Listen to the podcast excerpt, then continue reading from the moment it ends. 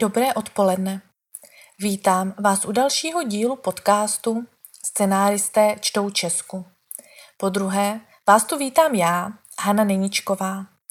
Dnes vás nechám nahlédnout do své více komediální tvorby a přečtu vám povídku Chytrý holky umírají vždycky první. Přeji příjemný poslech.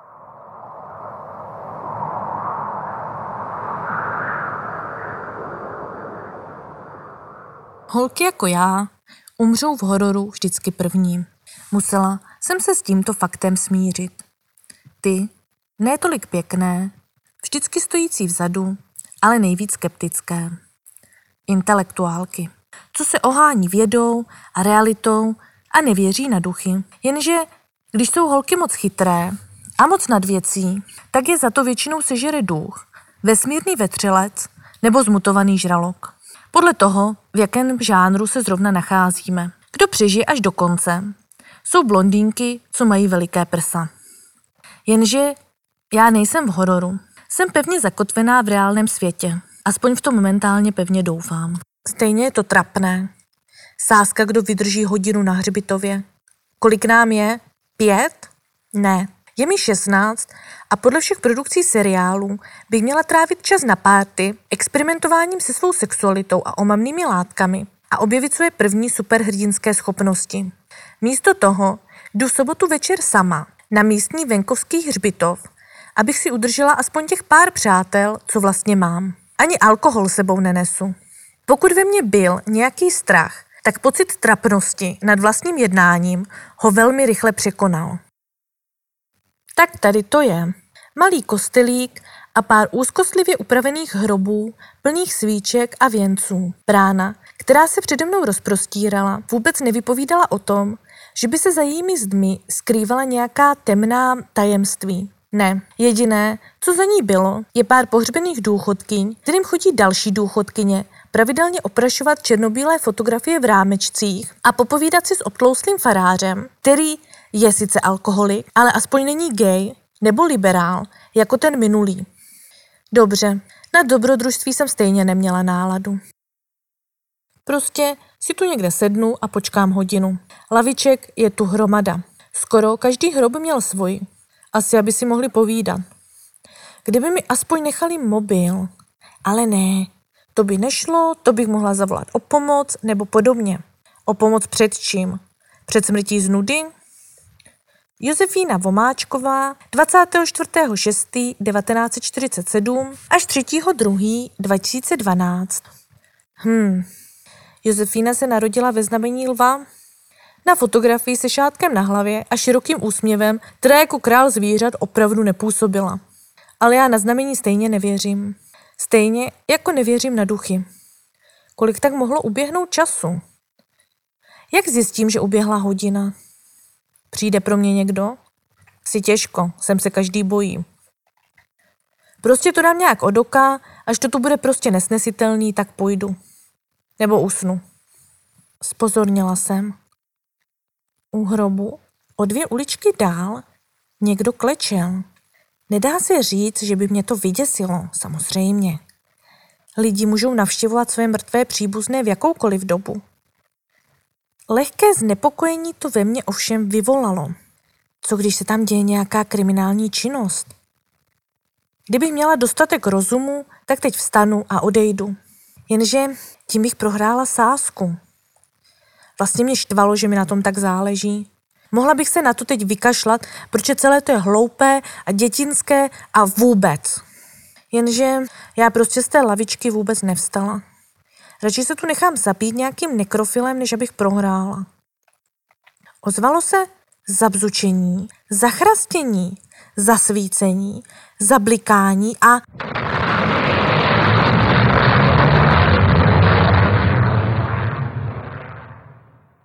Seděla jsem opřená o lavičku. Kolem dokola mě obíhal postarší obtloustlý plešatý pán. V ruce Měl svítící krabičku s anténkami a na hlavě klobouček z alobalu. Jak mohlo jeho vzezření působit bláznivě? Působil jako cokoliv, jen ne jako sexuální predátor, což mě uklidnilo. Pomalu se nade mě naklonil a chvíli na mě koukal, aniž by mrknul okem. Slečno, jsme z hůru? Jeho hlas zněl opatrně, skoro, jako by se bál, že mě rozbije. Jo, a asi jo. Spokojeně se usmál. Nejsem moc zvyklý zacházet s živými bytostmi. Dodal, jako by to něco vysvětlovalo. Nevysvětlovalo to vůbec nic. Podal mi ruku. František navrátil, ducholog. Tak to mě poser. Pozdrav jsem neopětovala a pokusila se postavit. Krabička v ruce prapodivného člověka se znovu rozdrnčila. Asi jsme někoho zbudili. Dvakrát do ní bouchnul rukou a přístroj se zastavil. Potom se otočil k hrobu, u kterého jsem ležela. Jen tu pro boha ne. Ta ženská je příšerná. Krabička se znovu rozpípala. No, tak já si půjdu. Pokusila jsem se nesměle navrhnout. Pan ducholog, nebo jak ho nazvat, mě nevnímal. Asi jsem to ani nepotřebovala. Jen chci odtud zmizet. Člověk si řekne, že bude mít po smrti aspoň klid. Neodvožovala jsem se otočit.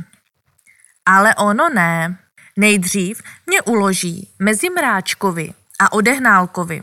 Jedni se pořád hádají, druzí se hádají zase málo. Pak za mnou na hrob začne lozit každý den Mařena. Zaživa mi nemohla ani přijít na jméno. Pomlouvala mě, kudy mohla a vykládala, že jsem čarodějnice. Kdybych byla, tak tu leží dřív než já o pěkných pár let a teď to je pořád. Josefínko, tohle? Josefínko, vzpomínáš? Josefínko, co ty bys na to řekla? Že máš zmlknout. To bych na to řekla. A to už mě nic lepšího nečeká. Teď aspoň odejde. Ale až ta ženská umře, tak ji tu mám furt. Otočila jsem se. Byla tam. Vy jste teda zase naladěná. Poznamenal ducholog a přiložil anténu skoro až k duchovi. Úplně mi to blbne signály. A pak ještě toto. Jediný klid. Kdy je Mařena v posteli, tak se tu objeví tenhle škrobák s krabičkou. Ducholo. To už není trestné rušit klid mrtvých?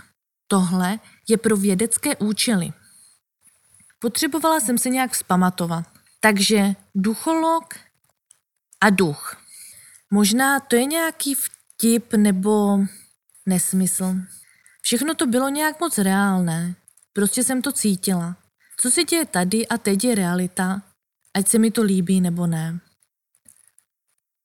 Nikdo jiný dneska nevstal? Všechny vyděsily ty tvoje výbuchy, tak jsou pod zemí. Říkal jsem si, že intenzivnější zvukové podněty by mohly vzbudit hlouběji ukryté duše. Vomáčková mávla rukou. Ti jsou rádi, že jsou mrtví a nikdo je neotravuje. Už aby na mě taky někoho naložili. Člověk si řekne, že bude mít po smrti aspoň klid. No, nemyslete si.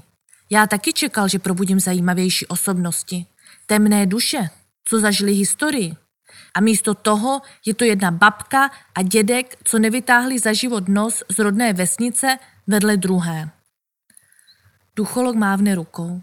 Možná bych měla taky. Ženský, jako my, to nikdy nemáme snadný. Zvedla jsem oči. Myslí tím mě? Bylo to poprvé, co nějak zaznamenala moji přítomnost. Podívala jsem se na ní. Dívala se na mě pohledem dospělých, kteří ví o mém životě toho víc než já. Teda tak, jak se na mě dívají všichni. Ženský, jako my dvě, umřou vždycky dřív, než ženský jako Mařena. Tak to bylo a bude. To já tak už poznám. Budeš stará pana a umřeš, než ti bude 70. Tak teda děkuju. Pšt, už je tady. Ducholog se na nás otočil jako pan učitel na dvě neposlušné školačky, když přijde ředitel. Kdo je tady? Musí být někde poblíž. Cítím vibrace. Ducholog se začal zmateně točit v kruhu, zatímco jeho krabička pískala a vrněla a blikala. Vomáčková na mě kývla. U hrobu nedaleko stála starší zrzavá žena v obleku a v ruce držela kohouta.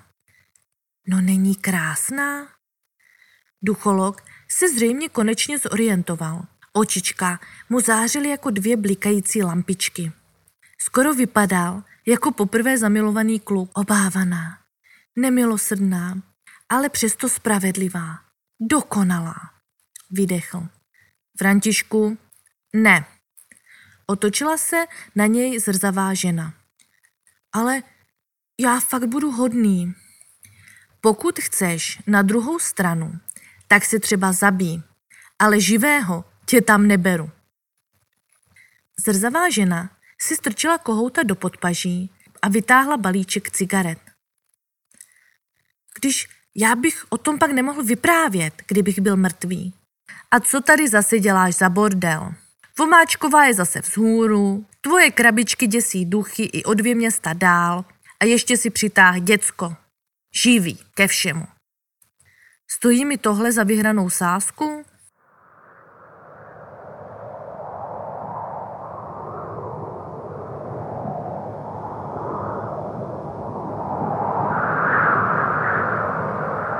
Tak ošklivě nás teda vyhazovat nemusela. Byl jsem moc slušný. Šli jsme potemnělým prázdným městem. Já a vedle mě ducholog František navrátil. Normálně bych se asi styděla být viděna s takovým člověkem, ale teď to bylo jedno. Co mi zbývalo? Jít zpátky za kamarády, kteří čekají na lavičce a vyprávět jim, co jsem zažila? Že jsem viděla ducha a smrt? Pořádně to obarvit, přidat trochu dobrodružství a předstírat, že si nás chtěla smrt odvést a my jsme jí hrdině uprchli? A věřili by mi?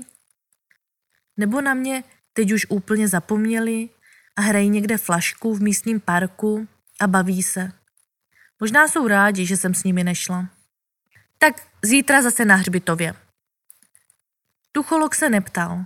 Prostě mi to oznámil a pak se otočil a sebevědomně odkráčel někam do tmy. Tak asi zítra zase na hřbitově.